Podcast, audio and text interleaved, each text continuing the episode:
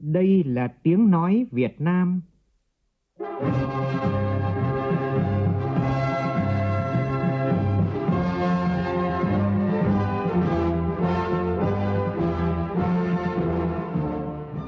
Việt Nam. Là tiếng nói Việt Nam phát thanh từ Hà Nội, thủ đô nước Cộng hòa xã hội chủ nghĩa Việt Nam.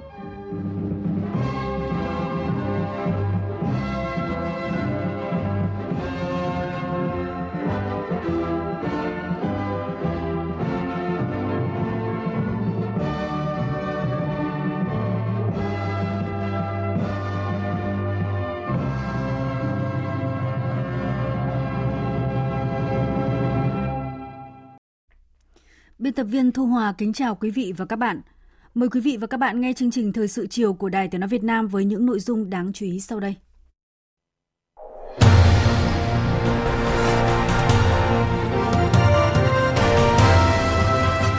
Chủ tịch nước Nguyễn Xuân Phúc chủ trì buổi làm việc về chiến lược xây dựng và hoàn thiện nhà nước pháp quyền xã hội chủ nghĩa Việt Nam đến năm hai không ba mươi, định hướng đến năm hai không bốn lăm.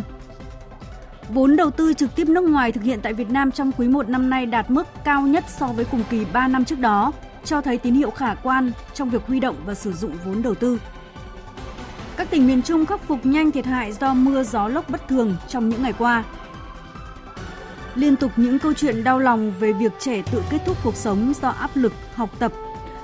và cuộc sống, lời cảnh tỉnh nhắc gửi đau lòng tới các bậc cha mẹ hãy quan tâm, thấu hiểu, chia sẻ với con cái của mình nhiều nhất có thể thay vì sự áp đặt cứng nhắc với suy nghĩ đang dành những gì tốt nhất cho con. Trong phần tin thế giới, dư luận thế giới hoan nghênh lệnh ngừng bắn đạt được mới đây tại Yemen, đánh dấu một bước quan trọng trong nỗ lực chấm dứt một trong những cuộc xung đột dai dẳng nhất tại Trung Đông. Châu Âu bác bỏ tối hậu thư của Nga, quyết không thanh toán khí đốt của Nga bằng đồng rúp.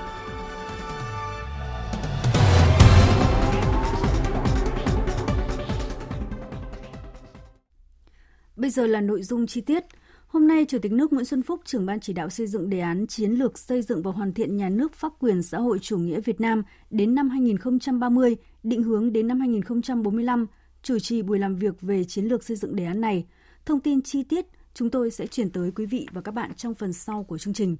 Và cũng hôm nay, Ủy ban Nhân dân huyện Chiêm Hóa, tỉnh Tuyên Quang tổ chức lễ công bố quyết định công nhận xã Kiên Đài, huyện Chiêm Hóa đạt chuẩn nông thôn mới. Dự lễ có các đồng chí Trương Thị Mai, Ủy viên Bộ Chính trị, Bí thư Trung ương Đảng, Trưởng ban Tổ chức Trung ương; Đỗ Văn Chiến, Bí thư Trung ương Đảng, Chủ tịch Ủy ban Trung ương Mặt trận Tổ quốc Việt Nam; Bùi Thị Minh Hoài, Bí thư Trung ương Đảng, Trưởng ban Dân vận Trung ương.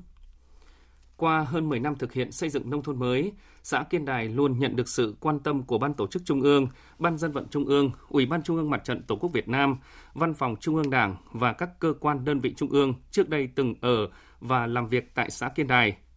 Qua hơn mười năm thực hiện xây dựng nông thôn mới, xã Kiên Đài đã huy động lồng ghép nhiều nguồn lực, góp phần làm đổi thay diện mạo nông thôn mới với tổng kinh phí thực hiện là trên tám mươi mốt tỷ đồng, trong đó nhân dân đóng góp trên năm tỷ đồng. Xã thực hiện bê tông hóa được hai mươi tám phẩy bốn ki lô mét đường bê tông nông thôn, cơ cấu kinh tế có sự chuyển dịch tích cực, sản xuất phát triển. Thu nhập bình quân đầu người đạt trên ba mươi bảy triệu đồng một người một năm, tỷ lệ hộ nghèo giảm còn năm phẩy bốn phần trăm, hoàn thành tất cả mười chín tiêu chí xây dựng nông thôn mới. Phát biểu tại buổi lễ, đồng chí Trương Thị Mai, Ủy viên Bộ Chính trị, Bí thư Trung ương Đảng, Trưởng ban Tổ chức Trung ương, mong muốn huyện Chiêm Hóa và xã Kiên Đài tiếp tục khơi dậy, phát huy truyền thống lịch sử, tiếp tục duy trì và nâng cao chất lượng nông thôn mới, tạo điều kiện thuận lợi cho nhân dân tiếp cận với các chương trình, chính sách để phát triển kinh tế, tạo việc làm, nâng cao đời sống, đảm bảo an sinh xã hội. Tại buổi lễ, Trưởng ban Tổ chức Trung ương Trương Thị Mai, Chủ tịch Ủy ban Trung ương Mặt trận Tổ quốc Việt Nam Đỗ Văn Chiến, Trưởng ban Dân vận Trung ương Bùi Thị Minh Hoài đã trao ba trăm năm mươi triệu đồng cho Quỹ khuyến học xã Kiên Đài, tặng một tivi, năm bộ máy tính và hai trăm suất quà trị giá hai trăm hai mươi triệu đồng cho gia đình chính sách, hộ có hoàn cảnh khó khăn xã Kiên Đài, trao năm mươi suất học bổng cho các em học sinh có hoàn cảnh đặc biệt khó khăn, học giỏi. Sáng nay, đoàn công tác của Học viện Chính trị Quốc gia Hồ Chí Minh do ông Nguyễn Xuân Thắng, Ủy viên Bộ Chính trị, Giám đốc Học viện Chính trị Quốc gia Hồ Chí Minh, Chủ tịch Hội đồng Lý luận Trung ương làm trưởng đoàn, có buổi làm việc với Thành ủy Đà Nẵng về tình hình triển khai thực hiện nghị quyết Đại hội lần thứ mười ba của Đảng, các hộ, nghị quyết Hội nghị Trung ương bốn khóa mười ba, nghị quyết một trăm hai mươi tám của Chính phủ, công tác đào tạo bồi dưỡng cán bộ và triển khai thực hiện quy định của Ban Bí thư về trường chính trị chuẩn trên địa bàn thành phố. Phóng viên Thanh Hà tại miền Trung đưa tin.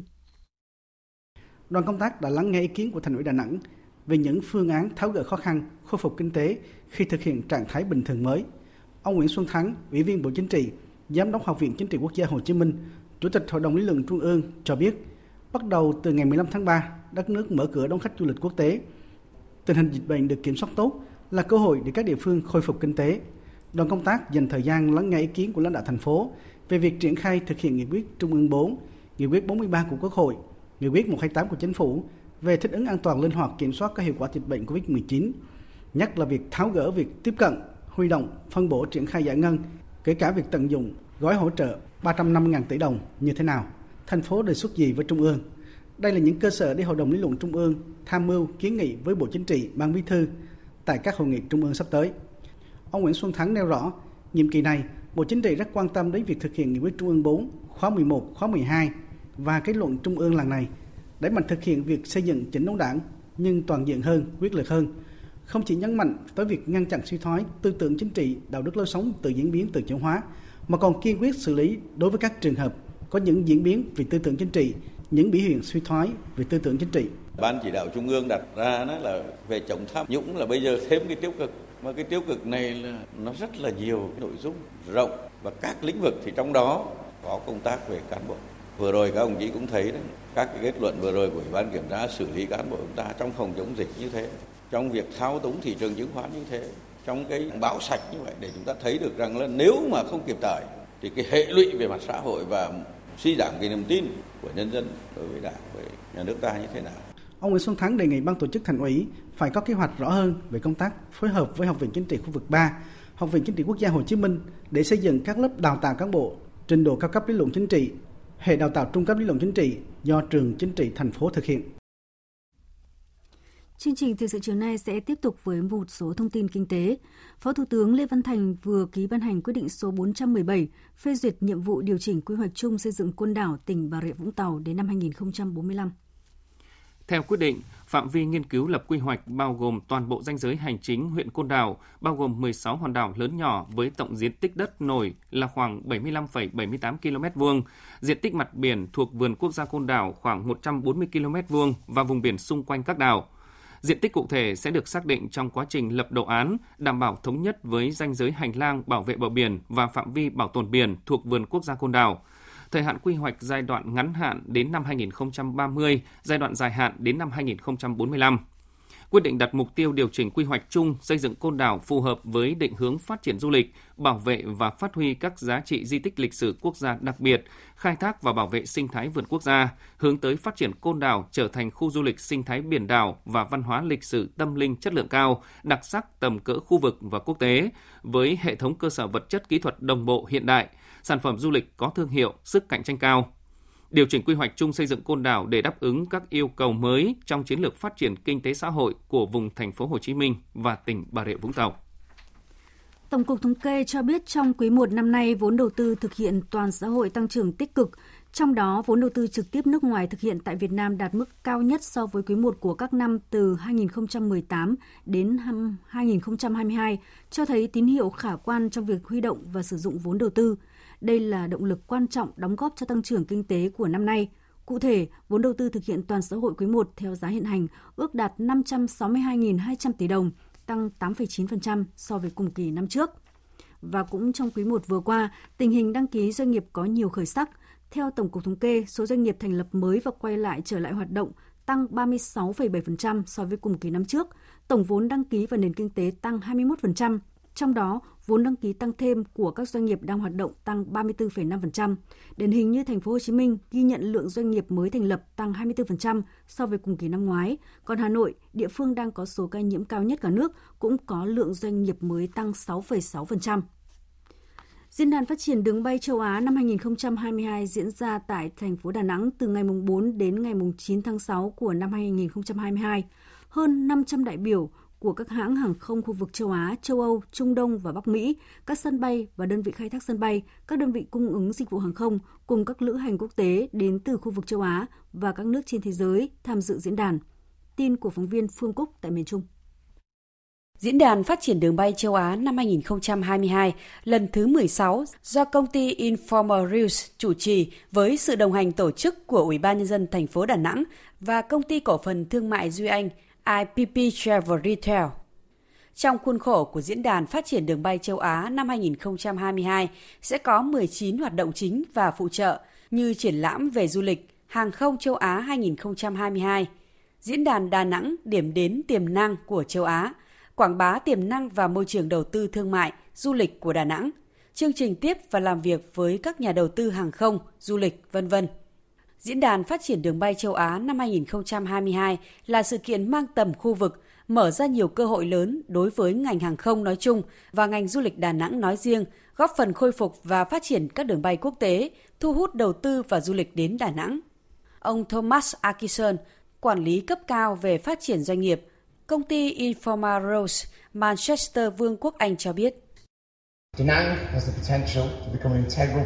Đà Nẵng có tiềm năng trở thành một mắt xích không thể thiếu trong chuỗi cung ứng và sản xuất toàn cầu. Đà Nẵng là cửa ngõ quốc tế quan trọng của Việt Nam và đang nỗ lực phục hồi ngành du lịch, định vị thành phố trở thành một trung tâm kinh tế đổi mới sáng tạo, vận tải, tài chính và văn hóa trong thập kỷ tới. Chúng tôi mong muốn được làm việc với đội ngũ giàu kinh nghiệm tại Đà Nẵng trong những tháng tới để cung cấp một sự kiện Diễn đàn Phát triển đường bay châu Á năm hai không hai hai nổi bật, mang lại lợi ích lâu dài cho toàn bộ khu vực. Một sự kiện hàng không khác, sau hơn hai năm trì hoãn vì dịch covid mười chín, triển lãm quốc tế hàng không Việt Nam vê i a e hai không hai hai sẽ được khởi động trở lại trong sự mong đợi của các đối tác doanh nghiệp trong và ngoài nước vào tháng chín năm nay. Với chủ đề Phát triển bền vững cho tương lai tươi sáng, vê i a e hai không hai hai được kỳ vọng sẽ là nơi hội tụ các chuyên gia, lãnh đạo doanh nghiệp, hãng hàng không, nhà sản xuất hàng đầu trong và ngoài nước tham gia, giao lưu, trao đổi, chia sẻ cơ hội phát triển mới, sáng kiến mới. Trong số đó có thể kể đến những chuyên đề như hiện trạng hàng không hậu covid mười chín, kích cầu bay, các quy chuẩn vận hành tại sân bay, những yêu cầu dành cho máy bay thế hệ mới, quy chuẩn của nhà cung cấp thiết bị hàng không vũ trụ, nhu cầu nhân sự ngành hàng không trong hai mươi năm tới, thiết kế hệ sinh thái hàng không, vân vân. Tin chúng tôi vừa thực hiện. Phóng viên Vũ Dũng cho biết chiều nay, đồng chí Nguyễn Xuân Phúc, Ủy viên Bộ Chính trị, Chủ tịch nước, Trưởng ban chỉ đạo xây dựng đề án chiến lược xây dựng và hoàn thiện nhà nước pháp quyền xã hội chủ nghĩa Việt Nam đến năm hai không ba mươi, định hướng đến năm hai không bốn lăm và đồng chí Phan Đình Trạc, Ủy viên Bộ Chính trị, Bí thư Trung ương Đảng, Trưởng ban Nội chính Trung ương, Phó trưởng ban thường trực ban chỉ đạo đã làm việc với các thành viên tổ biên tập, chuyên gia, nhà khoa học về báo cáo tập hợp. Đây là cơ sở để triển khai soạn thảo dự thảo lần thứ nhất của đề án. Đến nay, Ban chỉ đạo xây dựng đề án, trực tiếp là tổ biên tập, đã tập hợp xử lý hơn bốn nghìn trang tài liệu từ hai mươi bảy chuyên đề nhánh, các tham luận tại ba hội thảo quốc gia và kết luận của Chủ tịch nước, Trưởng Ban chỉ đạo. Tổ biên tập cũng đã tiếp thu ý kiến đóng góp của một số thành viên Ban chỉ đạo để chỉnh sửa lần thứ hai đề cương chi tiết. Trên cơ sở bám sát cương lĩnh của Đảng, Hiến pháp, Nghị quyết Đại hội mười ba của Đảng và theo đề cương chi tiết, tổ biên tập đã xây dựng dự thảo báo cáo tập hợp của đề án dài hơn hai trăm trang. Trong đó, nêu rõ những vấn đề lý luận cơ bản về xây dựng và hoàn thiện nhà nước pháp quyền xã hội chủ nghĩa, tư tưởng Hồ Chí Minh, các quan điểm của Đảng, nhà nước, quá trình hình thành, đánh giá thực trạng cùng các nguyên tắc, mục tiêu, những đổi mới đột phá và phương hướng nhiệm vụ, giải pháp trong xây dựng và hoàn thiện nhà nước pháp quyền xã hội chủ nghĩa Việt Nam từ nay đến năm hai không ba mươi, định hướng đến năm hai không bốn lăm. Chủ tịch nước Nguyễn Xuân Phúc đánh giá rất cao tổ biên tập trong một tuần qua đã chắt lọc từ hàng nghìn trang tài liệu để xây dựng báo cáo tập hợp để Thường trực Ban chỉ đạo đưa ra lấy ý kiến của các chuyên gia, các nhà khoa học hôm nay. Từ ý kiến các chuyên gia, nhà khoa học góp ý, phản biện thẳng thắn. Qua đó, tiếp tục làm sáng tỏ những vấn đề cốt lõi của nhà nước pháp quyền xã hội chủ nghĩa Việt Nam. Chủ tịch nước nhấn mạnh, đây là giai đoạn quan trọng nhất của quá trình xây dựng đề án. Do đó, từ những ý kiến đóng góp rất thẳng thắn ngày hôm nay, trong những ngày tới, tổ biên tập cần tiếp thu và nỗ lực hơn nữa để viết dự thảo lần một của đề án. Bởi nội dung của đề án chính là nền tảng hình thành nên dự thảo tờ trình và nghị quyết của Ban chấp hành Trung ương Đảng về vấn đề này. Chủ tịch nước Nguyễn Xuân Phúc nhắc lại yêu cầu xuyên suốt, đó là nội dung của đề án chiến lược xây dựng và hoàn thiện nhà nước pháp quyền xã hội chủ nghĩa Việt Nam phải phù hợp với nhận thức hiện nay, được Đảng chấp nhận, thế giới công nhận, dễ vận dụng và dễ triển khai. Trong các đổi mới, đột phá chiến lược thì vấn đề nào đã rõ, được thực tiễn chứng minh thì cần đưa vào đề án, còn những vấn đề chưa rõ, còn có nhiều tranh cãi thì đưa vào các phương án lựa chọn hoặc tài liệu tham khảo.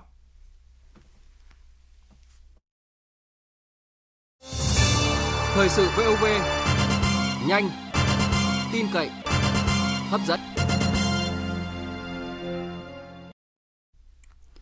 Thủ tướng Chính phủ vừa có công điện về việc tập trung khắc phục hậu quả mưa lũ bất thường tại khu vực miền Trung. Công điện gửi Chủ tịch Ủy ban nhân dân các tỉnh Thừa Thiên Huế, Quảng Nam, Quảng Ngãi, Bình Định, Phú Yên, Khánh Hòa và thành phố Đà Nẵng, Ban Chỉ đạo Quốc gia về phòng chống thiên tai, Ủy ban Quốc gia ứng phó sự cố thiên tai và tìm kiếm cứu nạn, các bộ Nông nghiệp Phát triển nông thôn, Công thương, Giao thông vận tải, Tài nguyên và Môi trường, Quốc phòng, Công an. Công điện nêu rõ.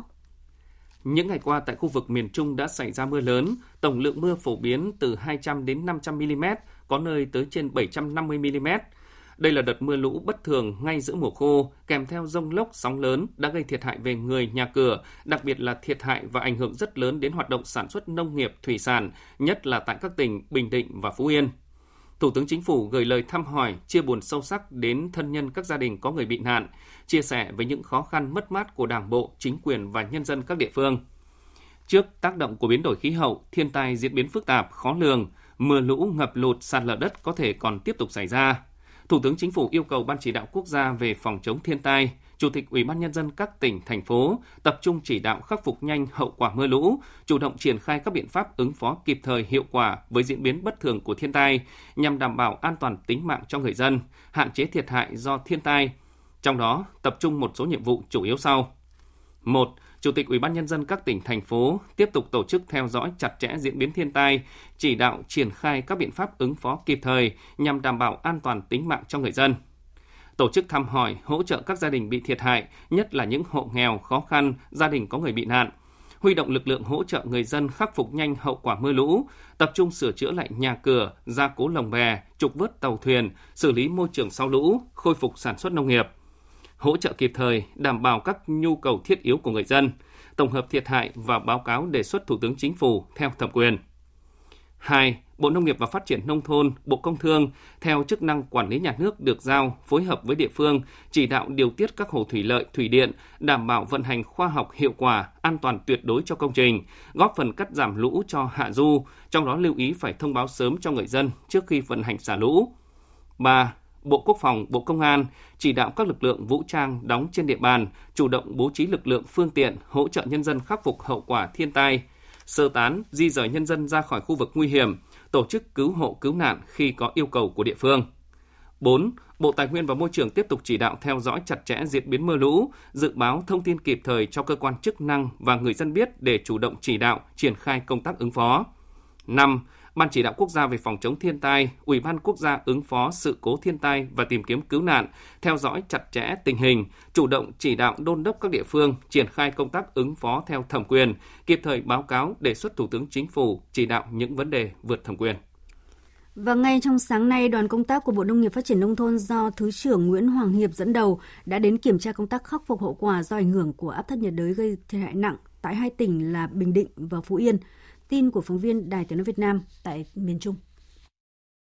Đợt mưa lớn bất thường vừa qua tại Bình Định làm ngập đổ ngã hơn mười một nghìn năm trăm héc-ta lúa đông xuân đang thời gian thu hoạch, năm trăm bảy mươi bảy héc-ta hoa màu bị hư hại, bảy mươi sáu tàu thuyền của ngư dân các địa phương ven biển bị đánh chìm hoặc hư hỏng. Tại tỉnh Phú Yên, gần một trăm hai mươi tàu cá của ngư dân bị chìm, vỡ, hơn mười sáu nghìn héc-ta lúa, hoa màu bị ngã đổ, hai nghìn bốn trăm năm mươi lồng với bảy trăm chín mươi nghìn con tôm hùm ươm nuôi của ngư dân Phú Yên bị hư hỏng, trôi dạt. Người dân, chính quyền địa phương các xã ven biển đang cùng các lực lượng tiếp tục hỗ trợ ngư dân trục vớt tàu cá bị chìm, tháo gỡ tàu cá bị hư hỏng để ngư dân sớm khôi phục sản xuất. Tại Quảng Bình, hiện mưa đã ngớt, chính quyền địa phương cùng bà con nông dân đang khẩn trương tiêu úng, tạo đê bào tạm thời nhằm hạn chế thấp nhất thiệt hại trong thời điểm lúa trổ bông. Phóng viên Thanh Hiếu thông tin. Đến sáng nay, mùng hai tháng tư, tại huyện Lệ Thủy, mưa lớn làm hơn ba nghìn sáu trăm ha lúa bị ngập từ bảy mươi phần trăm diện tích lúa trở lên và gần hai nghìn ha lúa ở các xã vùng trũng có nguy cơ bị ngập nếu tiếp tục có mưa lớn. Nhiều diện tích rau màu cũng bị ngập úng hoàn toàn. Ông Đặng Đại Tin, Chủ tịch Ủy ban nhân dân huyện Lệ Thủy, tỉnh Quảng Bình cho biết đã huy động gần một trăm trạm bơm điện và dầu để bơm úng cứu lúa. Huy động nhân lực, vật lực để mà tiến hành hồ đê ở những cái tuyến đê mà sung yếu, có nguy cơ là vỡ, có nguy cơ à, nước tràn đê để cứu những cái vùng lúa mà có nguy cơ là à, tiếp tục ngập. Và sau khi mà mưa nó ngớt đi thì chúng tôi sẽ tập trung là tiêu úng. Một số nơi có thể tính đến cái phương án là gieo lại để mà đảm bảo cho cái lúa đất này. Mưa lớn cùng ảnh hưởng tới nhiều diện tích nuôi trồng thủy sản, các lồng nuôi cá ven sông. Ông Mai Văn Minh, Giám đốc Sở Nông nghiệp và Phát triển Nông thôn tỉnh Quảng Bình cho biết, mưa hiện nay đã giảm, Sở cùng với các địa phương huy động lực lượng tiêu úng cứu lúa và triển khai các biện pháp ứng phó nếu mưa lớn tiếp tục xảy ra trong đêm và những ngày tới. Qua theo dõi từ ngày hôm qua, chứ đường mưa to nhất là ở Lệ Thủy, đường mưa to nhất ở khu Kiên Giang đây cỡ khoảng gần hai trăm lý. Còn ở các điểm khác nằm trong cái vùng tám đến khoảng một trăm hai mươi. Các cái vùng khác thì không ảnh hưởng gì làm đến sản xuất nông nghiệp. Riêng cái vùng Lệ Thủy thì có gần bốn nghìn hectare lúa bị ngập. Tuy nhiên đến thời điểm chưa thiên mưa tạm ngưng nên được cần rút khỏi cái đê báo thì sở có cái chỉ đạo cùng với công ty thủy nông phải có cái bơm tiêu.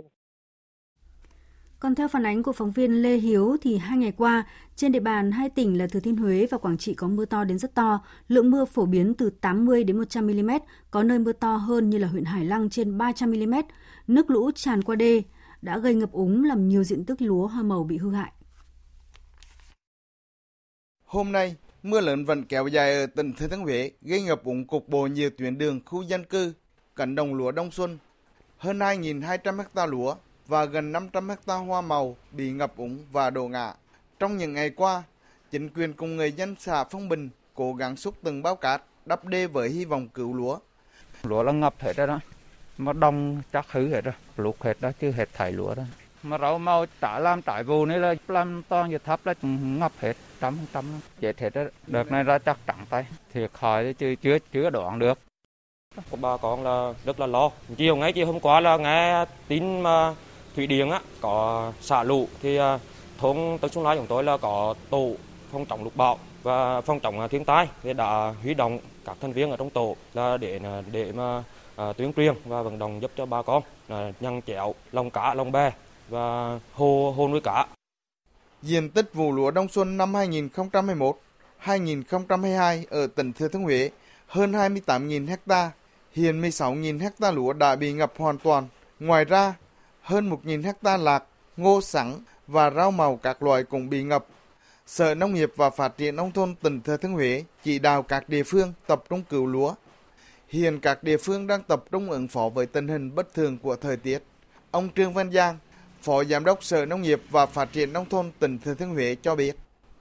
Thì hiện nay là có khoảng bốn hectare lúa ở Nam Đông bị gãy đổ do đợt lốc kết hợp với đợt mưa lớn trong thời gian vừa qua. Còn lại hai mươi tám nghìn hectare còn lại thì hiện nay là đang thời kỳ trổ và chúng tôi cũng đã có giải pháp chỉ đạo các địa phương và các công ty quản lý khai thác công trình thủy lợi mở các cửa để chống ngập úng cho cái diện tích đang khai thác này. Kết hợp với đó là việc vận hành điều tiết các hồ chứa để đảm bảo xã bê hạ du tránh ngập lụt. Theo Trung tâm Dự báo Khí tượng Thủy văn Quốc gia, chiều tối và đêm nay, nhiều khu vực trong cả nước có mưa rông, đề phòng khả năng xảy ra lốc sét, mưa đá và gió giật mạnh tại Trung Bộ, Tây Nguyên và Nam Bộ. Bắc Bộ và Bắc Trung Bộ vẫn duy trì thời tiết rét, có nơi dưới mười hai độ. Đêm nay, do ảnh hưởng của không khí lạnh tăng cường, nên khu vực từ Hà Tĩnh đến Quảng Ngãi có mưa, cục bộ có mưa vừa mưa to với lượng mưa từ hai mươi đến bốn mươi mi-li-mét, có nơi trên năm mươi mi-li-mét. Cảnh báo, do ảnh hưởng của đới gió đông của rìa áp cao cận nhiệt đới lấn về phía Tây kết hợp với rìa Tây Nam, lưỡi áp cao lạnh lục địa, nên từ đêm ngày ba đến ngày sáu tháng tư, khu vực từ Đà Nẵng đến Khánh Hòa và Tây Nguyên có mưa vừa, mưa to, có nơi mưa rất to và dông. Còn tại Lào Cai, do nhiệt độ giảm xuống dưới không độ, sáng sớm nay, tại đỉnh Phan Xi Păng Sapa đã xuất hiện băng giá giữa mùa xuân với cường độ trung bình phủ trắng núi rừng. Đây là đợt băng giá thứ hai tấn công núi Phan Xi Păng tính từ đầu mùa đông hai nghìn không trăm hai mươi mốt đến nay. Lúc bảy giờ sáng nay, trạm khí tượng Sapa quan trắc được nhiệt độ thấp nhất tại trung tâm thị xã giảm còn sáu phẩy năm độ. Nhiệt độ trên đỉnh Phan Xi Păng ở mức dưới không độ. Dự báo, đêm và sáng mai, nhiệt độ tại đỉnh Phan Xi Păng vẫn trong tình trạng giảm thấp. Nếu thời tiết tại đây vẫn tồn tại mưa nhỏ, mưa phùn, thì băng giá sẽ tiếp tục xảy ra với cường độ mạnh hơn. Chuyển sang các tin đáng chú ý khác. Thiếu tướng Lê Văn Tân, Phó Chánh Văn phòng Cơ quan Cảnh sát Điều tra Bộ Công an cho biết, ngoài Trịnh Văn Quyết đã bị khởi tố bắt tạm giam về hành vi thao túng thị trường chứng khoán, hiện nay, Cơ quan Cảnh sát Điều tra Bộ Công an đang tích cực điều tra những cá nhân giúp sức tích cực, tạo điều kiện để bị can thực hiện hành vi vi phạm. Trong quá trình xác minh điều tra, cơ quan công an sẽ xem xét làm rõ mục đích vai trò của từng người để xử lý nghiêm theo quy định của pháp luật. Nếu những người đó thực hiện hành vi dưới danh nghĩa công ty pháp nhân nhằm trục lợi bất chính cho đơn vị, thì tùy theo mức độ thiệt hại gây ra cho nhà đầu tư và số tiền thu lợi bất chính, pháp nhân này có thể bị phạt tiền từ hai đến mười tỷ đồng. Trường hợp người thực hiện hành vi dưới danh nghĩa là cá nhân tiếp tay làm lũng đoạn thị trường nhằm tư lợi bất chính, gây thiệt hại cho nhà đầu tư, nếu đủ dấu hiệu cấu thành tội phạm thì sẽ bị xử lý hình sự. Ngoài ra, những đối tượng này còn phải bồi thường dân sự cho những nhà đầu tư bị thiệt hại do hành vi phạm tội gây ra. Viện Kiểm sát Nhân dân tối cao vừa ban hành cáo trạng truy tố đối với Luyện Xuân Trang sinh năm một nghìn chín trăm bảy mươi ba về tội buôn lậu cùng tám bị can khác cùng về tội tiêu thụ tài sản do người khác phạm tội mà có. Đây là vụ buôn lậu xăng dầu lớn nhất tại Bình Thuận với tổng giá trị hơn hai nghìn không trăm ba mươi tư tỷ đồng từ Singapore về Việt Nam. Tin của phóng viên Đoàn Sĩ thường trú tại thành phố Hồ Chí Minh. Từ ngày mười bốn tháng mười năm hai nghìn không trăm mười lăm đến ngày hai mươi chín tháng một năm hai nghìn không trăm mười sáu, Luyện Xuân Trang đã thực hiện và hướng dẫn chỉ đạo Nguyễn Đức Mạnh điều hành việc thực hiện nhập lậu mười hai chuyến xăng dầu với số lượng hơn năm mươi ba nghìn một trăm sáu mươi ba tấn xăng A chín mươi hai và trên năm mươi ba nghìn hai trăm sáu mươi tám tấn dầu đê ô, không phẩy không năm phần trăm S, tổng giá trị trên hai nghìn không trăm ba mươi tư tỷ đồng. Sau khi nhập lậu xăng dầu về Việt Nam, Luyện Xuân Trang đã chỉ đạo cấp dưới liên hệ bán xăng dầu nhập lậu cho nhiều doanh nghiệp có trụ sở ở nhiều tỉnh thành trong cả nước. Trong đó có nhiều doanh nghiệp có trụ sở tại Bình Thuận, Khánh Hòa, Đắk Lắk, Long An, Tiền Giang, Thành phố Hồ Chí Minh, Hà Nội. Sau thời gian dài trốn truy nã, ngày mười bốn tháng chín năm hai nghìn không trăm mười chín, Luyện Xuân Trang đã đến cơ quan cảnh sát điều tra Bộ Công an đầu thú, khai nhận về hành vi phạm tội của mình. Đây là vụ buôn lậu và tiêu thụ xăng dầu nhập lậu lớn nhất từ trước đến nay, được dư luận xã hội đặc biệt quan tâm. Liên quan đến vụ án này, trước đây vào ngày hai mươi mốt tháng mười hai năm hai nghìn không trăm mười tám, Tòa án Nhân dân tỉnh Bình Thuận đã đưa ra xét xử sơ thẩm bảy bị cáo về tội buôn lậu, hai bị cáo về tội vận chuyển trái phép hàng hóa qua biên giới, một bị cáo về tội nhận hối lộ, ba bị cáo về tội đưa hối lộ, một bị cáo về tội thiếu trách nhiệm gây hậu quả nghiêm trọng. Theo phản ánh của cộng tác viên Nhã Uyên tại miền Trung, lợi dụng tính năng hữu hiệu của tổ yến trong chăm sóc sức khỏe, tại tỉnh Phú Yên xuất hiện nhiều thủ đoạn kinh doanh buôn bán yến bẩn, trong đó yến vụn tươi được hô biến thành yến tươi baby bẩn, được quảng cáo bán tràn lan. Các cơ sở sản xuất tổ yến chân chính khuyến cáo người dân dùng hãy cẩn thận khi mua loại yến này để sử dụng cho người thân. Chỉ cần lướt một lượt qua mạng xã hội Facebook, dễ thấy rất nhiều trang giới thiệu sản phẩm yến tươi baby chuẩn nhà làm có giá siêu mềm, chỉ từ một trăm chín mươi nghìn đến hai trăm hai mươi nghìn đồng một lạng sáu bì, kèm theo sản phẩm chân yến được khuyến mại. Điều đáng nói là các sản phẩm yến tươi baby này không có nguồn gốc, nhãn mác, không có ngày sản xuất, hạn sử dụng và không hề có thông tin công bố thành phần, chất lượng trong sản phẩm. Bà Tô Thị Hòa, Chủ tịch Hội Bảo vệ quyền lợi người tiêu dùng tỉnh Phú Yên cho hay.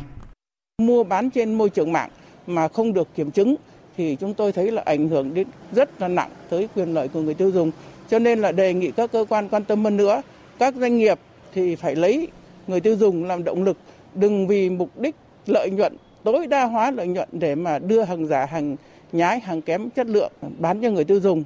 Theo những thông tin trên nhiều diễn đàn mạng về yến xào, công nghệ làm sạch yến bẩn baby tươi là sử dụng hóa chất để tẩy lông chim, tẩy phân, độn thêm mũ trôm hay là bột tạo chất dính. Yến vụn tươi baby bẩn này sẽ được tung ra thị trường thành yến tươi baby với giá cả siêu mềm để đánh vào tâm lý người tiêu dùng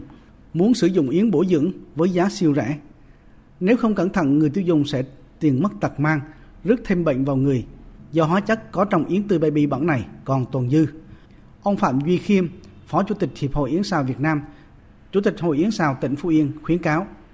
Đứng về mặt chuyên môn của hội thì tôi xin có một cái khuyến cáo như thế này. Khi dùng tổ yến hay sản phẩm yến xào thì người tiêu dùng nên tìm hiểu thứ nhất về mặt thương hiệu. Nơi cung cấp tổ yến và sản phẩm yến cho mình phải có thương hiệu và được chứng nhận bởi nhà nước. Thứ hai, sản phẩm tổ yến đó phải đúng là sản phẩm của yến Việt Nam, không nên dùng vào sản phẩm của yến ngoại. Thì chất lượng của yến ngoại có thể sẽ không bằng yến của Việt Nam về độ tươi. Tiếp nối ngay sau đây, biên tập viên Mai Hồng chuyển tới quý vị và các bạn một số thông tin thời tiết. Thưa quý vị và các bạn, tối nay và ngày mai, miền Bắc tiếp tục rét, miền Trung và Tây Nguyên có mưa, miền Nam ngày nắng chiều tối và đêm có mưa. Đêm nay do ảnh hưởng của không khí lạnh tăng cường nên khu vực từ Hà Tĩnh đến Quảng Ngãi có mưa, cục bộ có mưa vừa mưa to. Khu vực từ Đà Nẵng đến Khánh Hòa và Tây Nguyên có mưa vừa mưa to, có nơi mưa rất to và dông. Các tỉnh miền Bắc thì đang trong đợt rét cuối mùa đông xuân mà dân gian hay gọi là rét nàng bân. Nhiệt độ giảm sâu so với ngày hôm qua. Ở Bắc Bộ, trong đó có thủ đô Hà Nội, hôm nay trời rét với nhiệt độ thấp nhất phổ biến từ mười bốn đến mười bảy độ, vùng núi từ mười hai đến mười bốn độ, có nơi dưới mười hai độ. Khu vực từ Thanh Hóa đến Thừa Thiên Huế trời rét với nhiệt độ thấp nhất phổ biến từ mười lăm đến mười tám độ, ngày mai thì trời sẽ hứng ấm hơn. Trên biển trong đêm nay và sáng sớm mai, ở Vịnh Bắc Bộ có gió Đông Bắc mạnh cấp sáu, giật cấp bảy, cấp tám biển động, từ ngày mai gió giảm dần, sóng biển cao từ hai đến bốn mét. Đêm nay và ngày mai ở khu vực Bắc Biển Đông, bao gồm cả vùng biển quần đảo Hoàng Sa, có gió Đông Bắc mạnh cấp bảy, giật cấp tám, cấp chín, biển động mạnh, sóng biển cao từ bốn đến sáu mét. Vùng biển ngoài khơi khu vực từ Quảng Trị đến Cà Mau, gió Đông Bắc mạnh dần lên cấp sáu, cấp bảy, giật cấp tám, cấp chín, biển động mạnh, sóng biển cao từ ba đến năm mét.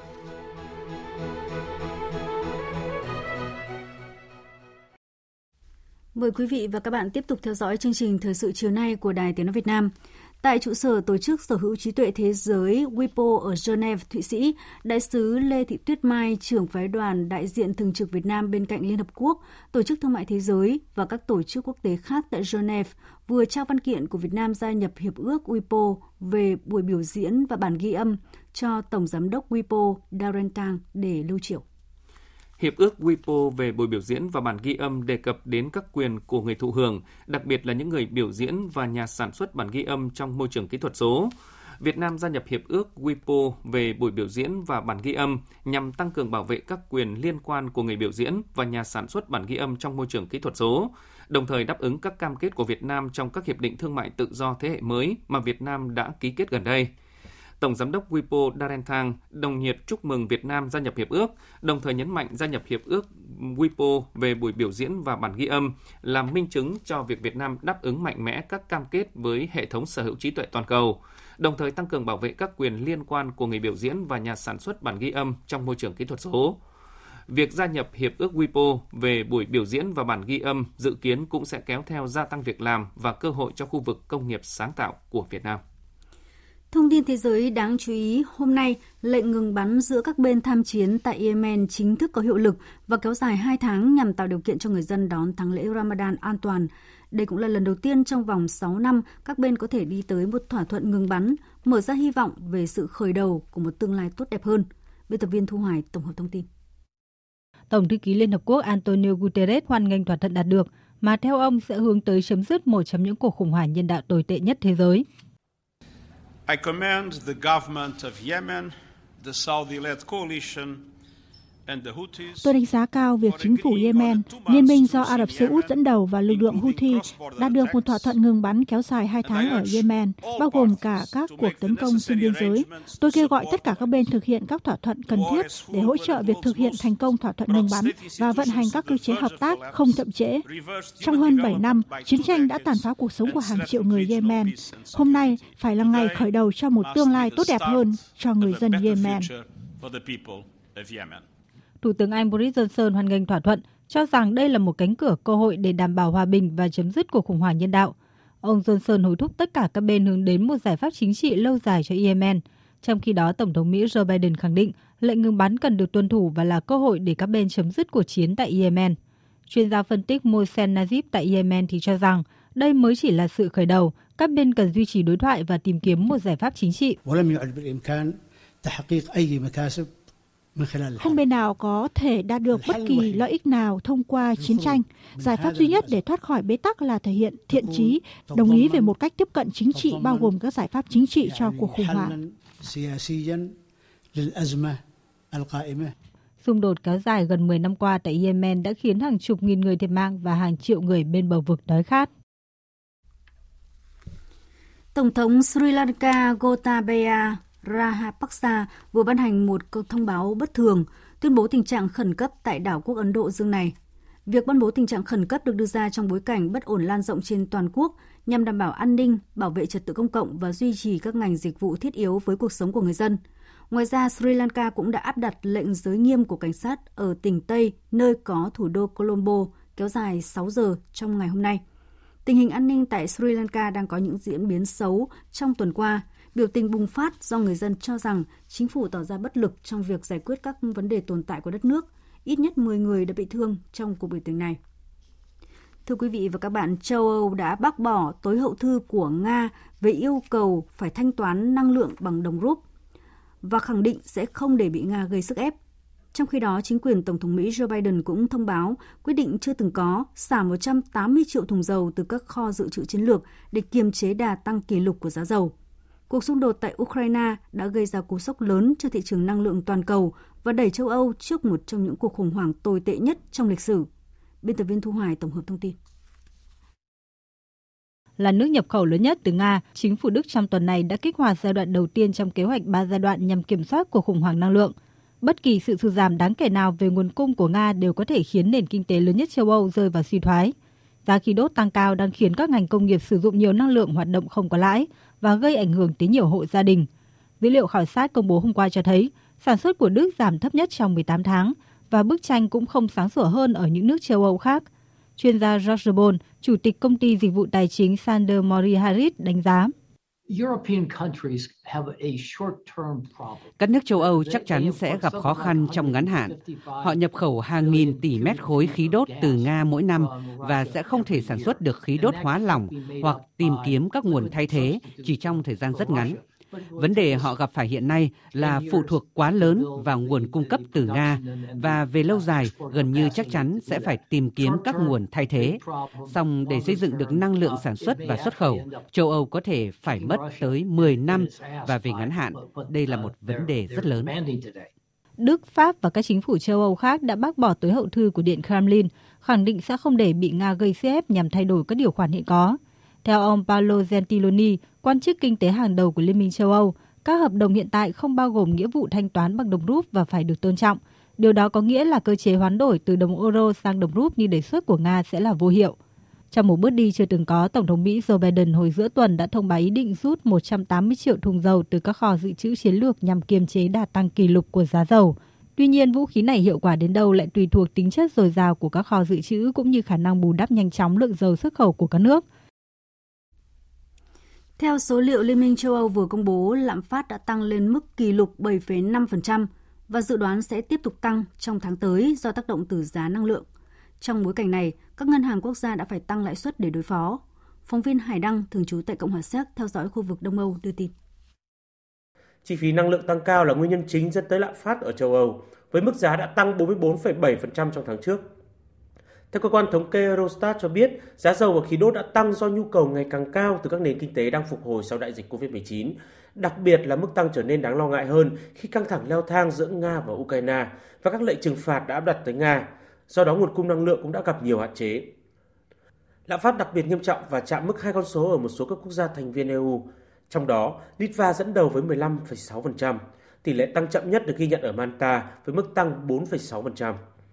Đối với các quốc gia thành viên quan trọng của e u thì lạm phát ở Đức đã tăng bảy phẩy sáu phần trăm, Pháp là năm phẩy một phần trăm, Italia là bảy phần trăm và Tây Ban Nha là chín phẩy tám phần trăm. Ngân hàng trung ương của các quốc gia trong Liên minh châu Âu đã bắt đầu tăng lãi suất để cố gắng điều tiết đà tăng lạm phát. Các quốc gia châu Âu không sử dụng đồng euro như Cộng hòa Séc, Anh, Na Uy cũng đang triển khai các động thái tương tự.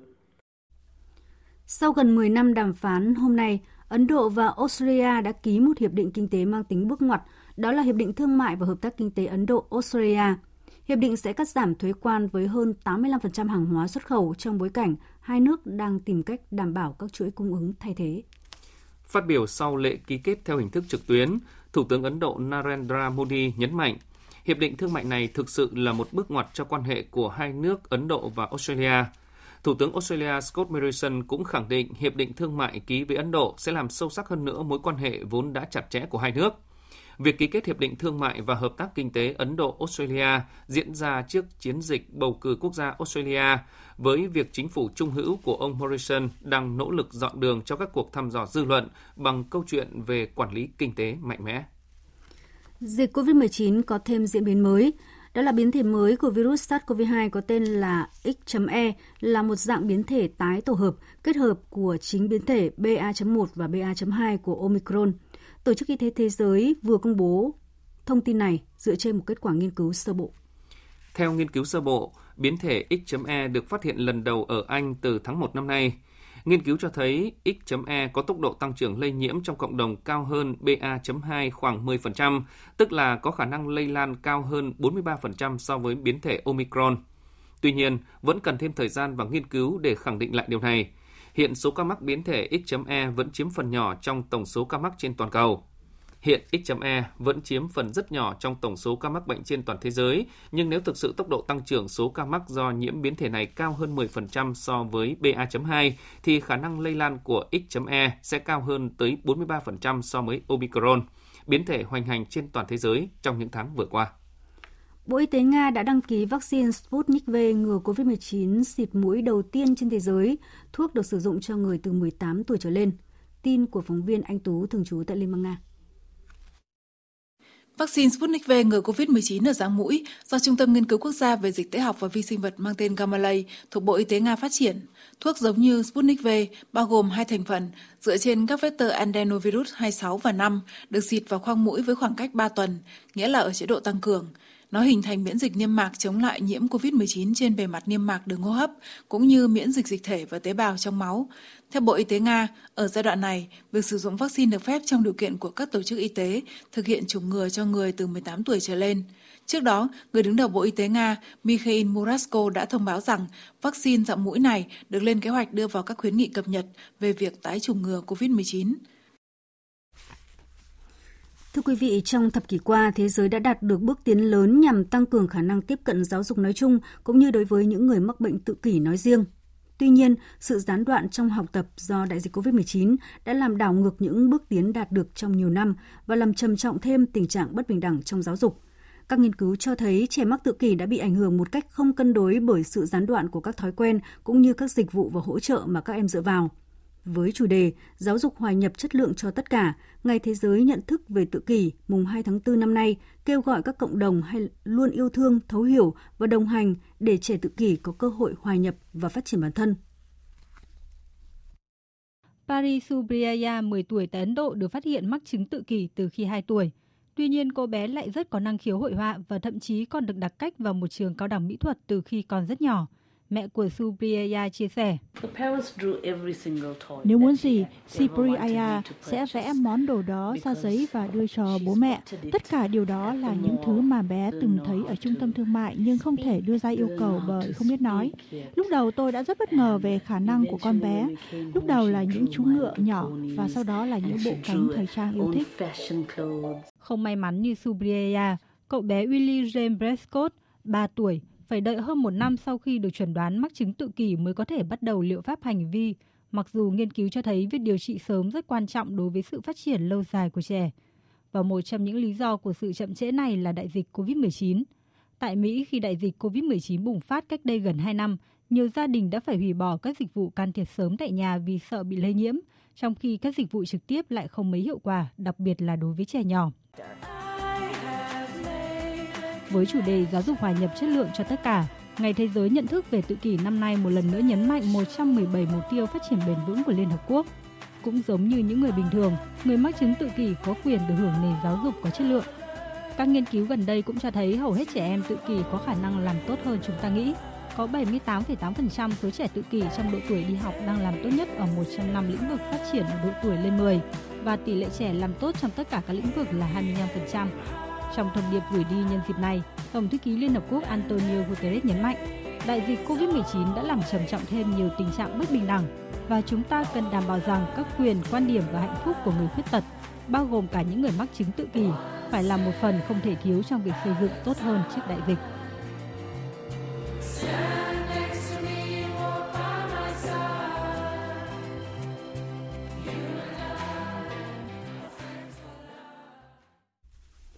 Tại Việt Nam, trong những năm qua, vấn đề trẻ em tự kỷ cũng đã nhận được sự quan tâm ngày càng nhiều hơn của xã hội. Nhân ngày Thế giới nhận thức về tự kỷ mùng hai tháng tư, hôm nay tại thành phố Hồ Chí Minh, tổ chức Sài Gòn Children Charity chính thức phát động thử thách đi bộ trực tuyến mang tên Thử thách bước chân hai không hai hai để nâng cao nhận thức về rối loạn phổ tự kỷ trong cộng đồng, đồng thời gây quỹ cho những hoạt động hỗ trợ trẻ em tự kỷ có hoàn cảnh khó khăn. Đây là lần thứ tư sự kiện Thử thách bước chân kêu gọi cộng đồng tham gia thử thách đi bộ trong mười ngày với mục tiêu tối thiểu là bốn mươi hai nghìn bước chân đại diện cho Ngày Thế giới Nhận thức về Tự kỷ mùng hai tháng tư, mỗi lượt đăng ký trực tiếp đóng góp hai trăm năm mươi nghìn đồng vào các hoạt động hỗ trợ trẻ em tự kỷ của Sài Gòn Children như tập huấn cho phụ huynh, đào tạo nhà thực hành, can thiệp sớm miễn phí cho trẻ rối loạn tự kỷ có hoàn cảnh khó khăn.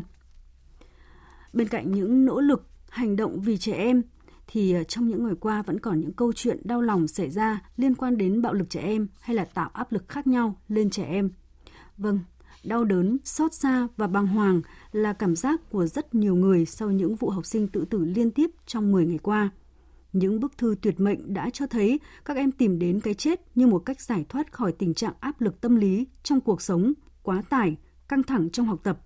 Vậy làm thế nào để các em học sinh có thể vượt qua các áp lực, thậm chí là khủng hoảng tâm lý và không còn những cái chết thương tâm? Nhà phóng viên Văn Hải, Kim Thanh có bài đề cập vấn đề này. Cái chết của nam học sinh mười sáu tuổi ở một trường chuyên tại Hà Nội vào sáng sớm ngày một tháng tư đã khiến cả xã hội đau xót. Tôi rất đau lòng và tôi kinh hoàng khi thấy một cháu của trường chuyên của Hà Nội đã nhảy tự tử vì áp lực và để lại cái bức thư tuyệt mệnh như thế. Nó đánh động vào cái tâm hồn con người, cho các phụ huynh phụ huynh một cú sốc lớn. Và đến bây giờ tôi cũng không tưởng tượng nổi rằng là lại có một học sinh áp lực đến mức nhảy tự tử như thế. Bố mẹ nào cũng thương các con thôi, bởi vì các con là do bố mẹ sinh ra. Tôi rất là lo lắng cho lứa tuổi của các cháu. Các cháu còn nhỏ, cũng còn trẻ, bồng bột và nông nổi, các cháu nghĩ gì là làm ngay. Giai đoạn này thì cái việc mà áp lực của các cháu học hành nó cũng đã xảy ra nhiều, nhưng mà để đến cái mức độ mà các cháu phải áp lực quá đến mức độ nghĩ đến cái việc tự tử thì rất là sốc đối với lại tất cả các cái bậc phụ huynh. Trước đó một ngày tại Bắc Ninh, một nữ sinh lớp tám được gia đình phát hiện tử vong trong tư thế treo cổ cùng lá thư và nhật ký nói rằng mình sắp đi xa. Ngày hai mươi ba tháng ba, nữ sinh lớp chín rơi từ tầng hai mươi sáu một chung cư ở Hà Nội tử vong. Bà Nguyễn Phương Linh, Viện trưởng Viện Nghiên cứu Quản lý và Phát triển Bền vững cho rằng có nhiều nguyên nhân dẫn đến hành vi tự tử ở lứa tuổi này, nhưng đầu tiên phải xét đến trách nhiệm của gia đình đã tạo áp lực và kỳ vọng quá nhiều ở con mình mà quên đi việc đồng hành, chia sẻ với con hàng ngày để thấu hiểu, can thiệp kịp thời khi trẻ có những suy nghĩ tiêu cực. Những kỳ vọng tốt đẹp của phụ huynh nhiều khi lại trở thành áp lực vô hình, từng ngày đè lên tâm lý còn nhiều thay đổi của học trò. Theo bà Nguyễn Phương Linh, tuy ở giai đoạn thay đổi tâm lý, trẻ rất nhạy cảm với những yếu tố tác động bên ngoài cuộc sống, nhưng hành động trẻ tự tử không phải là hành động bột phát mà có quá trình và có dấu hiệu để nhận biết. Việc phát hiện trẻ em có biểu hiện không bình thường, trước hết thuộc về gia đình, bố mẹ và người chăm sóc nuôi dưỡng các em. Chúng ta hãy nhìn nhận lại cái hành vi của mình, hãy nhìn nhận lại xem mình đang ở đâu, như thế nào, và biết cách để mà tìm hiểu những cái tâm sinh lý của trẻ, quan sát sát sao cũng như là phát hiện những cái dấu hiệu mà bất thường của trẻ có thể đã được kìm nén trong một cái thời gian dài, để cùng con tìm những cái giải pháp phù hợp cho cái sự chăm sóc sức khỏe tinh thần của trẻ. Sự kiên nhẫn mà thời gian và tình yêu thương vô hạn thì giá nhất mà người lớn có thể dành cho con em mình. Bà Nguyễn Phương Linh cũng cho rằng cần tạo sự gần gũi, gắn bó giữa bố mẹ với trẻ để trẻ có thể tâm sự, chia sẻ khi gặp khó khăn trong việc học tập và trong các mối quan hệ xã hội. Đồng thời, dạy trẻ các kỹ năng sống để trẻ có khả năng đương đầu với những biến cố trong cuộc sống, biết cách giải tỏa căng thẳng tâm lý, áp lực từ việc học hành. Phụ huynh thì nên nói chuyện với các con em về cái cảm xúc của con khi mà con xem một cái hình ảnh tiêu cực. Hãy nói về cái cảm xúc mà con xem cái clip đấy, đối chiếu với những mối quan hệ giữa con cái cũng như là phụ huynh ở trong gia đình, để biết rằng là à, con có tâm sự gì, con muốn nói gì với bố mẹ, con muốn bố mẹ đối xử với con như thế nào, hành vi ứng xử với gia đình ra làm sao. Đấy cũng là cái cơ hội để mà chúng ta kết nối cũng như trao đổi, trò chuyện và gắn gắn những cái mối quan hệ trong gia đình. Theo nhà văn Vũ Đảm, Hội Nhà văn Việt Nam, bên cạnh việc gia đình cần có sự quan tâm sát sao, đồng hành chia sẻ cùng con mỗi ngày, học sinh cũng cần được giảm tải cho học tập và không phải chịu áp lực thành tích. Ngành giáo dục cần phải cải tổ một cách mạnh mẽ. Trước mắt là tuyển sinh sư phạm ấy, thì phải chuẩn là những sinh viên phải giỏi về tri thức và có đạo đức, tư cách thì mới được vào ngành giáo dục. Muốn thế thì phải miễn phí hoàn toàn học phí cho các học sinh sư phạm. và đào tạo làm sao phải cân đối trong cả nước, trong các tỉnh, các thành phố làm sao để các cái sinh viên sư phạm ra trường này phải có việc làm. Cái thứ hai, cần phải cải tổ lại cái sách giáo khoa. Sách giáo khoa cần phải cải tiến gọn gàng, khoa học và thiết thực chứ không được biển bông. Học sinh sẽ hạnh phúc nếu gia đình không phó mặc việc học hành của con em mình cho thầy cô và nhà trường. Mối quan hệ tam giác giữa gia đình, nhà trường và xã hội là cực kỳ quan trọng để tạo thành bộ khung vững chãi cho học sinh dựa vào. Bối cảnh đại dịch cô vít mười chín khiến trẻ em không được đi học trong thời gian dài càng cho thấy rõ tầm quan trọng của quan hệ này. Mỗi ngày đến trường là một ngày vui, mục tiêu đó của ngành giáo dục sẽ không còn là khẩu hiệu nếu học sinh là trung tâm của sự đổi mới toàn diện trong giáo dục. Tuổi thơ của các em sẽ tốt hơn nếu học sinh vừa được học tập, vừa có thời gian vui chơi, hoạt động thể lực, rèn luyện các kỹ năng sống. Đừng gieo mệt mỏi lên những đôi mắt trong veo hồn nhiên. Đừng để các em phải căng thẳng, mệt mỏi, quá tải trong học tập, rồi tìm đến cái chết như một sự giải thoát như những trường hợp vừa qua. Thưa quý vị và các bạn, theo kết quả đánh giá nghiên cứu trên diện rộng, tỷ lệ học sinh có biểu hiện stress, lo âu, trầm cảm trong thời gian nghỉ học do dịch bệnh cô vít mười chín rất đáng quan ngại. Trong đó có sáu mươi lăm phần trăm có biểu hiện stress và hai mươi ba phần trăm nghĩ đến việc tự tử.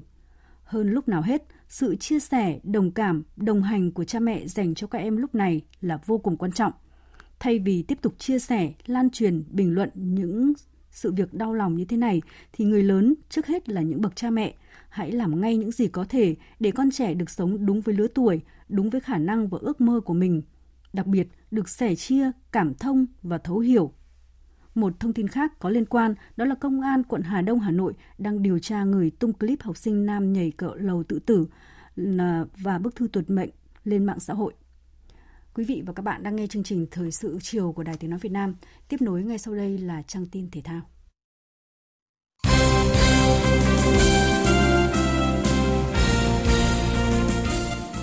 Thưa quý vị và các bạn, chiều tối nay tiếp tục diễn ra hai trận đấu trong khuôn khổ vòng ba giải bóng đá hạng nhất quốc gia hai không hai hai khi Cần Thơ tiếp Khánh Hòa, còn Bà Rịa Vũng Tàu làm khách của Long An. Bà Rịa Vũng Tàu và Cần Thơ đều bất bại sau hai lượt trận đầu tiên của mùa giải mới, trong khi hai đội khách Khánh Hòa và Long An cùng đứng tốp cuối với vỏn vẹn một điểm. Trước đó trong ngày hôm qua đã diễn ra trận đấu sớm vòng ba trên sân Việt Trì. Câu lạc bộ Quảng Nam đánh bại chủ nhà Phú Thọ với tỷ số một không bằng pha lập công duy nhất của Mạc Đức Việt Anh ngay phút hai mươi bảy, qua đó vươn lên chiếm ngôi đầu bảng với sáu điểm. Kết thúc lượt trận thứ ba, giải hạng nhất quốc gia sẽ tạm ngừng đến ngày hai mươi lăm tháng sáu. Lần lượt đánh bại Sài Gòn và Hoàng Anh Gia Lai ở vòng tứ kết giải U mười chín quốc gia, U mười chín Viettel và Hà Nội giành hai suất đầu tiên góp mặt ở bán kết. Viettel thể hiện rõ sự vượt trội so với U mười chín Sài Gòn khi mở tỷ số ở phút hai mươi lăm nhờ công trung vệ đội trưởng Đặng Tuấn Phong trước khi ấn định chiến thắng hai không ngay đầu hiệp hai với pha dứt điểm của Thế Phong.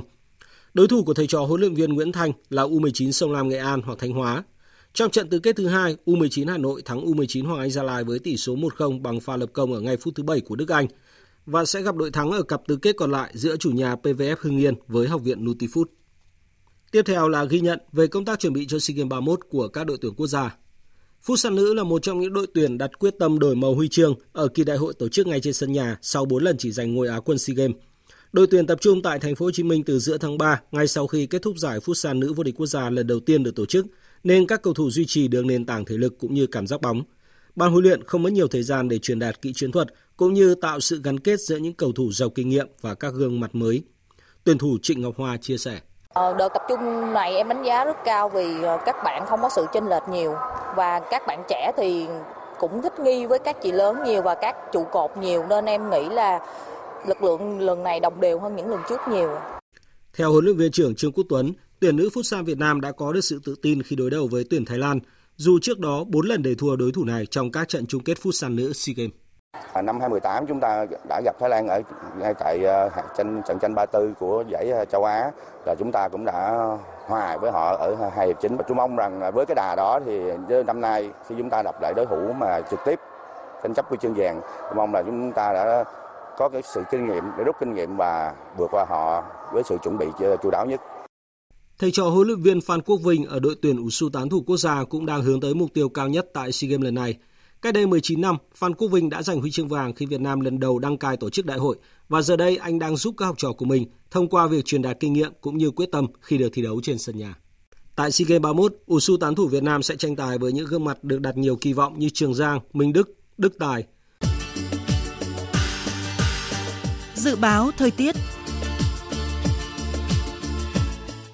Bây giờ thì chúng tôi xin được chuyển tới quý vị và các bạn những dự báo thời tiết đêm nay và ngày mai. Ở Bắc Bộ nhiều mây, có mưa vài nơi, trưa và chiều giảm mây trời nắng, đêm và sáng sớm trời rét, nhiệt độ từ mười bốn đến hai mươi lăm độ, vùng núi từ mười hai đến mười bốn độ, có nơi dưới mười hai độ, riêng khu vực Tây Bắc có nơi trên hai mươi lăm độ. Khu vực từ Thanh Hóa đến Thừa Thiên Huế nhiều mây, đêm và sáng có mưa rào và có nơi có dông, cục bộ có mưa vừa mưa to, nhiệt độ từ mười lăm đến hai mươi tư độ. Khu vực từ Đà Nẵng đến Bình Thuận nhiều mây, phía Bắc và đêm sáng sớm có mưa vừa, mưa to, có nơi mưa rất to và dông, phía Nam có mưa rào và dông vài nơi, nhiệt độ từ mười chín đến ba mươi độ. Tây Nguyên và Nam Bộ, nhiệt độ từ mười tám đến ba mươi ba độ. Khu vực Hà Nội nhiều mây không mưa, trưa và chiều giảm mây trời nắng, nhiệt độ từ mười bốn đến hai mươi lăm độ. Tiếp theo là dự báo thời tiết biển đêm nay và ngày mai. Vịnh Bắc Bộ có mưa rào, rải rác và có nơi có dông. Tầm nhìn xa trên mười ki lô mét giảm xuống bốn đến mười ki lô mét trong mưa. Gió Đông Bắc cấp sáu, giật cấp bảy, cấp tám, biển động. Ngày mai gió giảm dần. Vùng biển từ Bình Thuận đến Cà Mau có mưa rào và dông rải rác. Tầm nhìn xa trên mười ki lô mét giảm xuống bốn đến mười ki lô mét trong mưa. Gió Đông Bắc mạnh dần lên cấp sáu, cấp bảy, giật cấp tám, cấp chín, biển động mạnh. Khu vực Bắc Biển Đông và khu vực quần đảo Hoàng Sa thuộc thành phố Đà Nẵng có mưa rào và dông rải rác, tầm nhìn xa trên mười ki lô mét, giảm xuống bốn đến mười ki lô mét trong mưa, gió Đông Bắc cấp bảy, giật cấp tám, cấp chín, biển động mạnh. Khu vực giữa Biển Đông có mưa rào và dông vài nơi, tầm nhìn xa trên mười ki lô mét, gió Đông Bắc cấp năm, có lúc cấp sáu, giật cấp bảy, biển động mạnh. Khu vực Nam Biển Đông và khu vực quần đảo Hoàng